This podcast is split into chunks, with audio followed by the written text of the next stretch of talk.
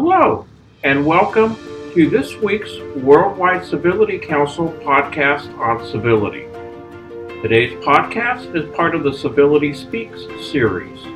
Today's podcast discusses the need to listen carefully and how taking the time to listen deeply is a critical part of civility. Civility Speaks is a podcast of Robert Sachs, and this episode is dated February the 9th, 2021. I want to welcome you all to Civility Speaks with me, Robert Sachs. And it is now February of 2021. I don't know if I'll be doing more podcasts during this month, but we'll see what evolves over this next several months with respect to civility overall, uh, what we're witnessing in terms of the changes that are going on in our culture, in our country, around the world, in fact, in terms of how civility um, is at once a um, positive tool for change, and at the same time, when we see when civility is not used, the consequences of it. Today, I want to speak around time and civility, the issue of time. And I want to think about your communication, uh, your personal and business transactions in this digital age. How conditioned have we become to instant messaging, instant gratification, immediate responses, and that nerve wracking wait when we see the dot, dot, dot of someone responding and we're waiting for that response to happen. And then the dots disappear. And you wonder is the message not important? Or am I not important? And what happens if there's no response until the next day? Shouldn't the responses be immediate? I've asked a question, I've made a comment. Why is no one responding here and now, right now? Obviously, there are times and circumstances where an immediate response deserves an immediate reply. But short of these, which are oftentimes so rare in our lives, really, and some of them are really important, and some of them are like you're at a checkout line and need to know if you need to pick up another, you know, bottle of beer or an extra chocolate or whatever it is. You know, you don't want to bother anybody by cutting out of line and coming back in line, blah, blah, blah. So there are those kind of frivolous type of immediate responses. But most of the time, a good question is how important is it to get the message here and now?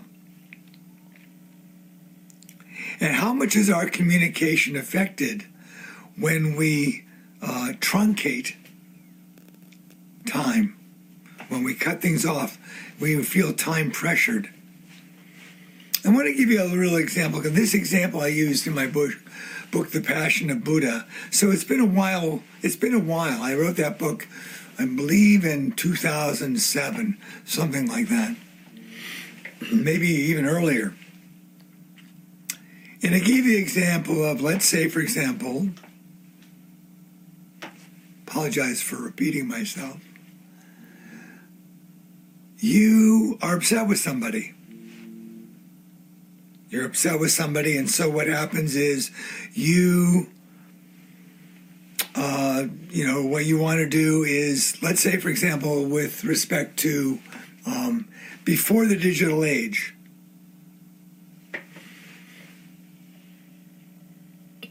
You're angry, you want to express yourself, so what you do is you go home, you take out some stationery, you take out a pen, you start writing, you scribble out what you don't want, or you white out what you don't want. Maybe you throw that one out and you try another one, you write it out, and you're writing it out, and you complete everything you want to say. And then you take that and you fold it up and you stick it in an envelope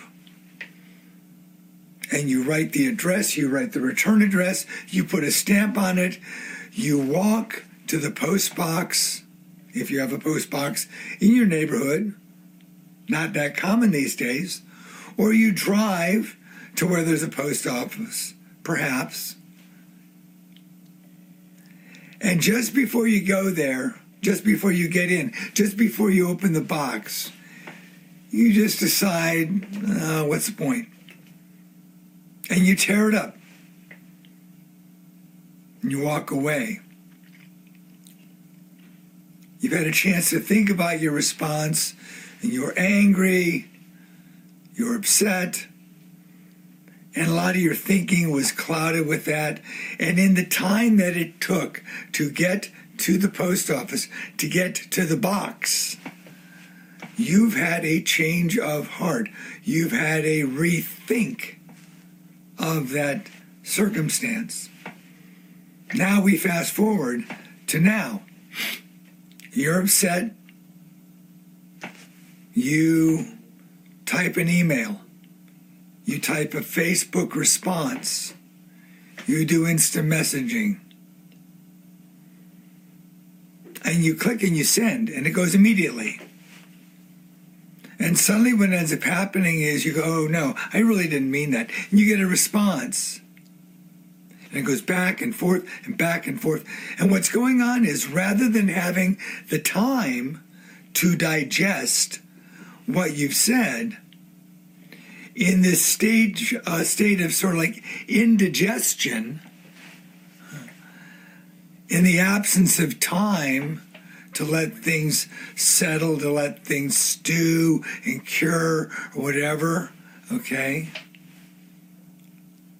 You wait for a pregnant pause where things can sort of like wait before they have to be birthed. You don't have that time anymore. And suddenly what's happening is you're responding to minor changes in states of mind with all sorts of other conflicting emotions. And as a result, things get worse or things become more like a soap opera. How many things go like that these days in this cycle of, of time pressure that we have? Not to mention also the more existential, bigger picture of what is taught by this one teacher, Tarthang Tulku Rinpoche, Tibetan Buddhist teacher, who talks about there being a fact that time is actually kind of speeding up. And that a lot of it has to do with where we are in our solar system. So time does change. And then there is this kind of digital reality we create where we don't give ourselves any time. In this context, civility becomes a casualty when time is a factor is not considered for healthy and open communication. In fact, we need in communication a deep listening. A deep listening to another requires reflection and consideration. And these two skills, reflection and consideration, certainly involve the aspect of time. And in that time, there are things within ourselves, qualities within ourselves that we can cultivate to provide us the time that we actually need. This is in keeping with what the Buddha called the six perfections. And these six perfections are, and I'll describe them a little bit. One is generosity, having a generous spirit, one that exhibits openness and a willingness to share freely. This does not mean that we disregard history or, or try to approach a situation with rose colored sunglasses, but the idea that we accept the idea that each one of us comes to situations based on the best knowledge we have. We try and give each other the benefit of the doubt. This is being on the level, but this is also in some ways acknowledging that everybody's got this loving nature that I've described in other podcasts. After generosity, there's kindness, where you act without guile or a twist to make things go to your advantage or to the disadvantage of the other, simply because you want to win or be on top. This is discussed a lot in Washington's Rules of Civility. You try to be straightforward in a way that allows for a transaction to feel two way, to serve the greatest number for the best, most best outcome possible. So you have a kind of kindness that you try to cultivate within yourself. Masons talk about this with respect to smoothing the ashlar from the rough to the smooth. And kindness is very important in that. Then there's patience. This is a really big one. An understanding of the time it takes for our mind and habits to transform. How often do we rush things? How often do we find that because we truncate the experience or not let it get digested, that what ends up happening is we have to regurgitate it again and again and again? How much of that is us just not learning our lesson? And how much of it is not letting the lesson cook within us? giving the time for that lesson to happen rather than think that we need the cliff notes to take care of things quickly. We need to get it out of the way. How much does impatience actually create more problems with respect to a waste of time? Then there's discipline. And discipline comes when we know what to do and how to do it well in any given circumstance. What we do is we try to work with our own ability to speak, work with our communication skills. We discipline ourselves to learn more of what's going on with the other person. We discipline ourselves to know what the circumstance is about. That kind of discipline is asking yourself a deeper question about what's being said or considered. How many times have you seen civility go out the window when you have rushed to judgment with either friends or people that you don't like, who you'd like to like, or you'd like to at least get along with, rather than being in an adversarial situation? And how much of that requires just learning how to be more disciplined in being able to pay attention. Then there's stillness. I've talked about this again and again in all these podcasts mindfulness. Can we learn to be still? The phrase, be still and know that I am God. The divinity in all of us is discovered in stillness. How comfortable are we in quietude? Can we look at that dot, dot, dot as being something that directs our mind rather than it being something that, oh, let's just get on with it? It's just dot, dot, dot, dot, dot, dot, dot. And we end up creating like a joyful relationship with the dots. And then they disappear. How amazing. And then they reappear again. How amazing. But can we take a more stillness approach, a more meditative awareness of the circumstance? Being able to do that. And finally, there is wisdom. Developing wisdom. And wisdom is literally having it so that all these qualities come together. And when all these qualities come together, civility becomes natural and implicit. And to work upon these to perfect takes time.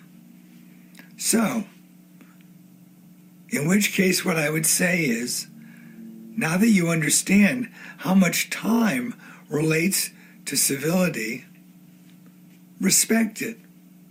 Take your time and allow yourself to feel some sense of mercy towards yourself when you rush because we now have the habit of rushing, okay? And it can even feel that as you try to slow down, you feel this pressure building up because you think you need to act. Breathe. Take some time to breathe with this, okay? Be patient with yourself. For the most important civil dialogue that you can cultivate is the one that you do inside your heart and inside your head. That's where civility begins, and you need to be civil with yourself, and to be civil with yourself requires time. Thank you very much.